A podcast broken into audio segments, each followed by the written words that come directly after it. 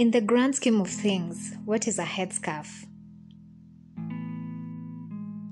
Hi, guys, welcome to another episode of the Audacity Podcast KE with me, Becky. Um, so, to give you a context of uh, in the grand scheme of things, what is a headscarf? I have had my hair short for the longest part of my adult life, like the longest, uh, up until late last year when I decided to grow it out.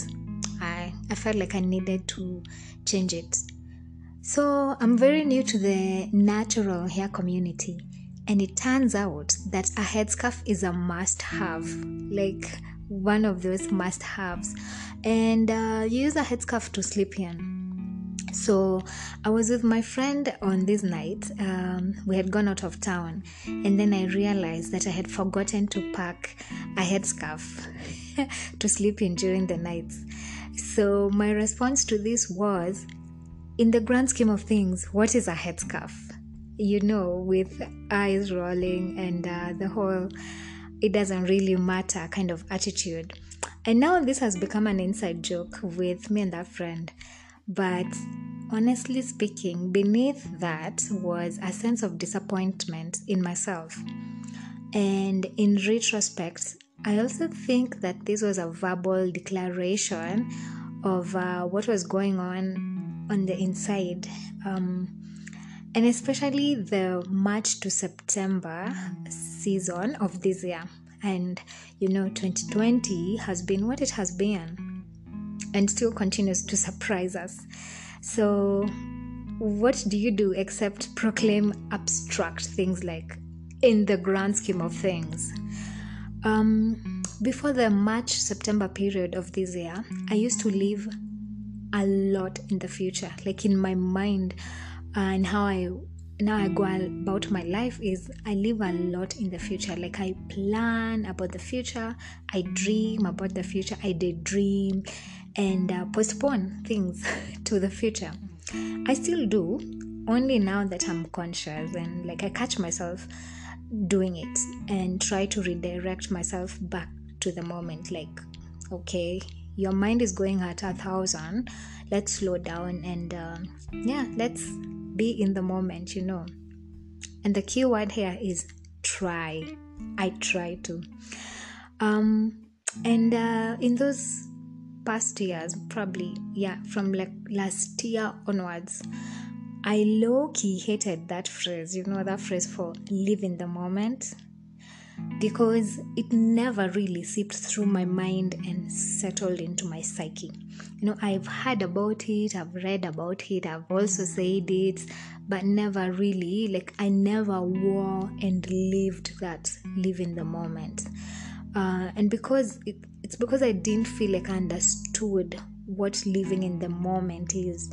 Like, I didn't know how to be in the zen, you know, like slow down uh, take time to breathe the flowers or take time and smell the coffee.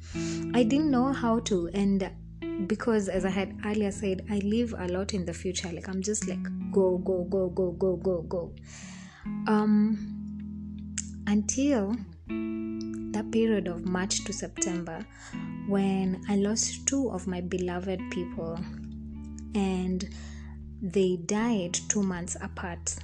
Um, so one of them hit me the hardest because I remember making jokes with this person about how December would be. And there was something that was going on, and I remember specifically making jokes with them, but mostly I was making jokes about them, about December. Only for them to pass on four months before December. And saying the thing, I was joking with them, uh, joking with them about materialize because this is something that like has a physical manifestation. It's something that is now ongoing. Seeing it every other day has been a reminder of their absence, and it's not been easy, you know seeing that we're only four months to December and this this thing we were talking about and now they're no longer here. So, really, what is the grand scheme of things? What do you say is the grand scheme of things? When you lose someone who you had plans with about the future, you know, like 10 year, 5 year kind of future plans, and now in this one specifically, 4 months future. Now, a few years back, if you asked me what my grand scheme of things was, I would have easily given you a neat description of my grand future uh, with timelines, you know, with uh, like in this time, in this time. And this person was very much in my timeline, in my future timeline. And I saw myself with them in that future. Oh, most of my plans for this year, just like a lot of other people's, were completely ran over by this year. And in a way, I feel like that also happened to my beliefs and view of life. Again, just like a majority of people, um, I am very grateful for the mental shifts, but I'm not sure I'm glad by the rate at which that happened. I feel like it happened really fast, pretty quickly. Like one minute it's January and January I'm making plans for the new year, and February you're trying to materialize those goals and plans, and then boom, March, everything turns upside down. I honestly feel like if it were up to me and yeah, my old self, I would have very much preferred a planned gradual change, you know, like tease us a little bit here and there, uh, one month, give us um, a hint or a sign that there would be a pandemic, give us time to prepare, give us time to rearrange ourselves and our lives. You know, certain timelines. Um, and really, it's because that would have hurt less. Like you've been given a dose of what's coming. So you've prepared yourself mentally and psychologically and so less pain. So the thing I feel like um, nobody prepared us and me for this year is like the pain, the emotional and the psychological pain all at once. And it was intense pain. It was not the gradual pain, it was intense. And I don't know about you, but me as a person, I don't naturally go looking for pain. Like I'm not like I feel like life already has enough pain moments and pain points that I don't intend or never go towards pain. Like I'm not searching for pain on my own free will. So that's the beef I have with this year. It's like, man, no one prepared us for this pain. And uh, before you think you're over it, you are hit by something else and when you're starting to work on it again another thing hits you and it's like a wound and then you get a blow oh, on the same wound and when that that one's starting to heal you get another blow.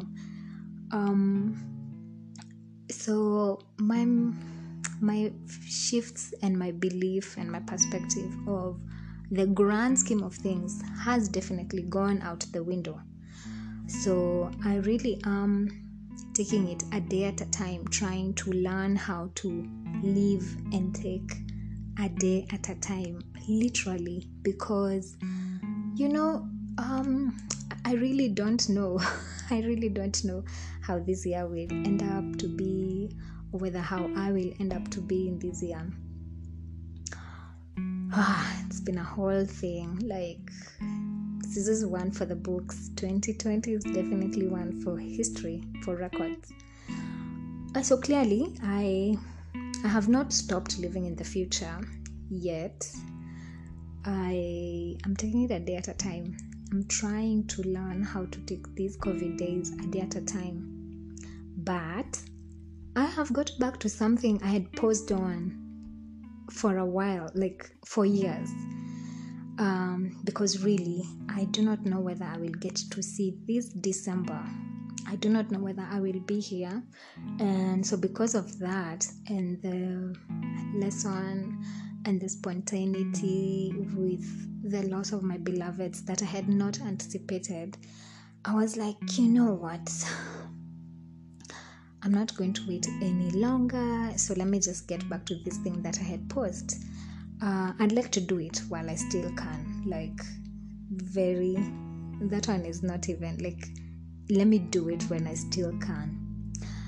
But, or rather, and I have not forgotten my headscarf, luckily. So, um, so on that front, I'm winning on the natural hair journey, grand scheme of things. That one I'm winning, and that's a win that I'm celebrating. that I'm willing to hold on for a while and see where that grand natural hair journey goes. So, what's an area you're doing better, like surprisingly better, given the circumstances? And the circumstances here is the 2020 year of the pandemics. Um, what's what's what's what's that looking like for you? Let me know. Let me know. Uh, yeah, thanks for listening, and uh, catch you in the next episode and on social media.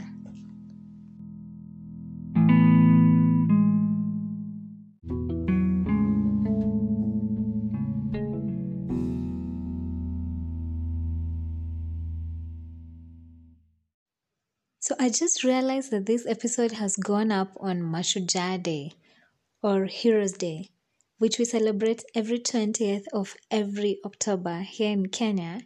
And this day is dedicated to recognize, honor, and celebrate our past heroes that fought for our country's independence from the British colonial rule.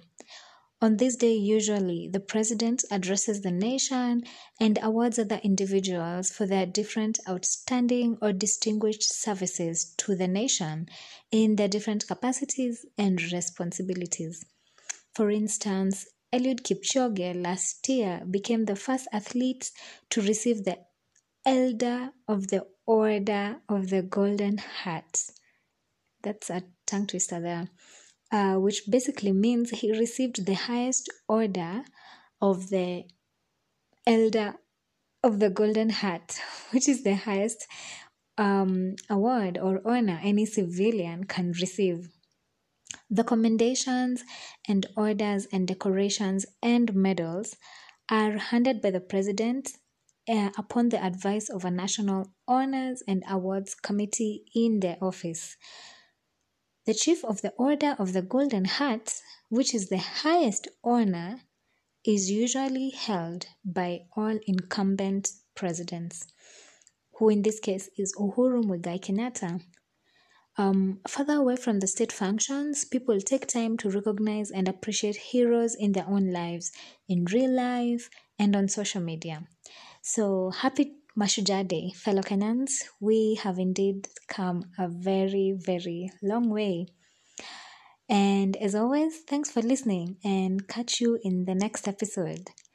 In the meantime, if you would, would you send a voice note over at the Audacity Podcast KE on Instagram or Twitter? It would be nice to hear your voices too. so do that if you can.